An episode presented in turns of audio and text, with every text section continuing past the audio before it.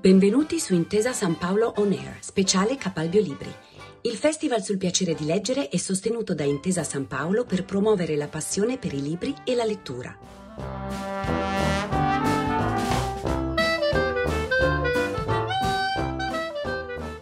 Siamo qui con Isabella Borrelli, strategist di comunicazione specializzata nel digitale e nella comunicazione istituzionale e politica, attivista femminista intersezionale e LGBT e collaboratrice del giornale Domani, e con Giulia Cerasoli, giornalista parlamentare quirinalista.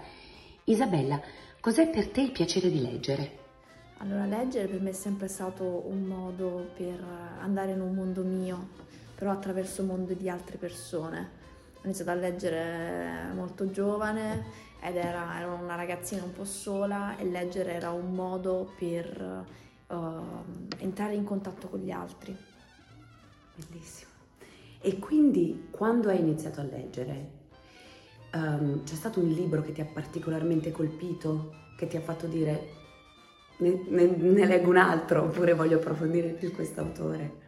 Dirne solo uno è difficile, sicuramente uno dei libri che uh, mi ha lasciato più uh, stupefatta insomma, dell'aver letto uh, è insomma, all'interno di Lettera al padre di Giacomo Leopardi, degli scritti personali raccolti all'interno di pensieri, che è stato una raccolta che mi ha lasciato veramente sconvolta. Al liceo andavo girando con questo zaino con scritto Leopardi e punk con tutti i versetti scritti mm, come se fossero delle incisioni no, anarchiche.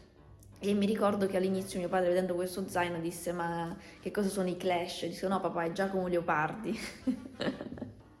e a proposito di lettura, qual è il tuo rapporto con la lettura adesso?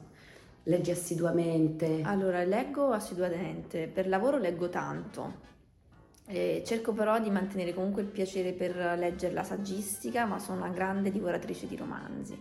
Secondo me bisogna cercare di mantenere un equilibrio tra uh, i libri uh, che ti fanno, diciamo, che ti aprono la testa in maniera diversa, quindi cerco sempre di alternare la lettura, cioè se leggo un saggio poi leggo un romanzo e poi magari leggo un libro di poesia perché amo moltissimo la poesia, quindi cerco sempre di avere una tornazione o comunque leggerne almeno due insieme, dai di genere diversi. Di genere diverso, ci sono, perché i libri hanno, sono come le persone, hanno tempi di lettura diversi, non è detto che un libro te lo leggi nell'arco di una notte, ci sono magari dei libri che hanno bisogno anche di una decantazione e io li chiamo i libri da contemplazione, vi lascio immaginare dove li leggo, dove magari leggi un capitolo per volta. Bene, e un libro recente che hai letto, che stai leggendo ora, che ti ha particolarmente colpito e che vuoi consigliare? Ce ne sono due che sto leggendo, uh, entrambi mi stanno piacendo tantissimo.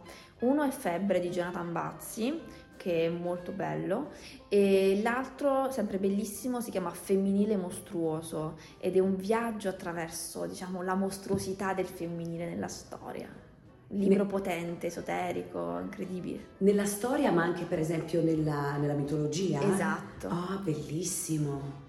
E cos'è invece per Giulia Cerasoli il piacere di leggere?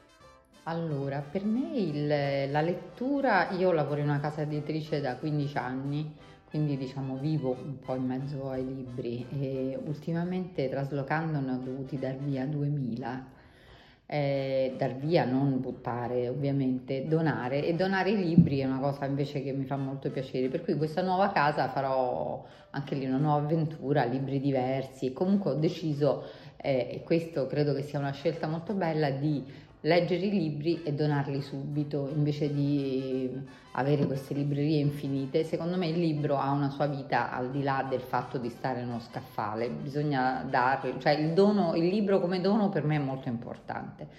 Quest'anno eh, mi dedicherò, ho già preso i miei due libri dell'estate, che sono la saga dei Florio, quello lì, diciamo, con le due libri che sono uno uscito adesso, e perché è tutto sulla Sicilia.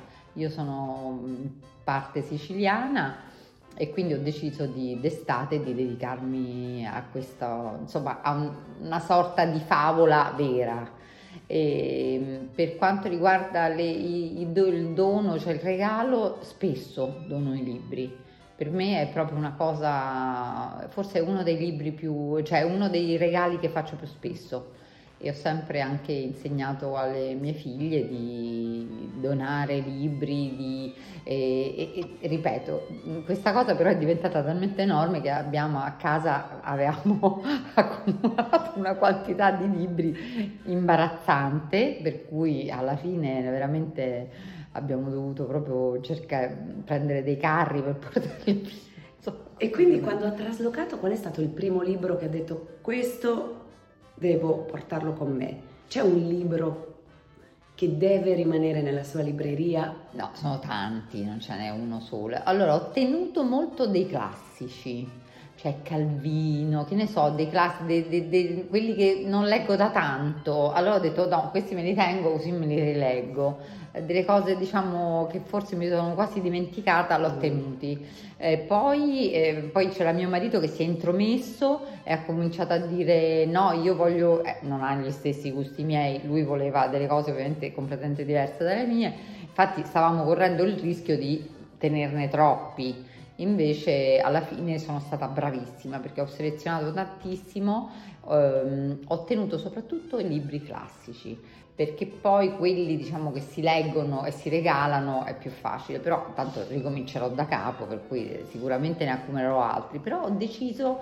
di fare così adesso, cioè la mia gestione dei libri non sarà ho libri in regalo, li metto lì, no, li leggo e li regalo a mia volta. Secondo me ehm, alla fine perché non ha molto senso avere queste case piene di libri che quando sono troppi è complicato sceglierli. Mm. Cioè, delle volte mia figlia mi faceva: Mamma, ma questo libro ce l'hai? Io dico: Che ne so, boh, questa cosa. Per cui alla fine lo compravamo di nuovo, che va benissimo perché i libri vanno comprati. Però in effetti bisogna avere una percezione, poi ci sono quelli bravissimi che si tengono tutto catalogato, io non ci sono mai riuscita, devo dirlo, mai.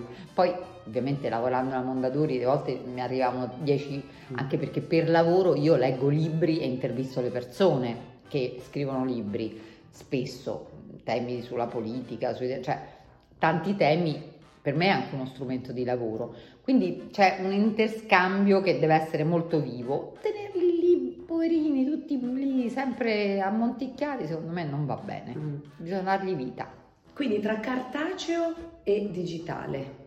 Cartaceo. Perfetto. Anch'io. Grazie. Voi.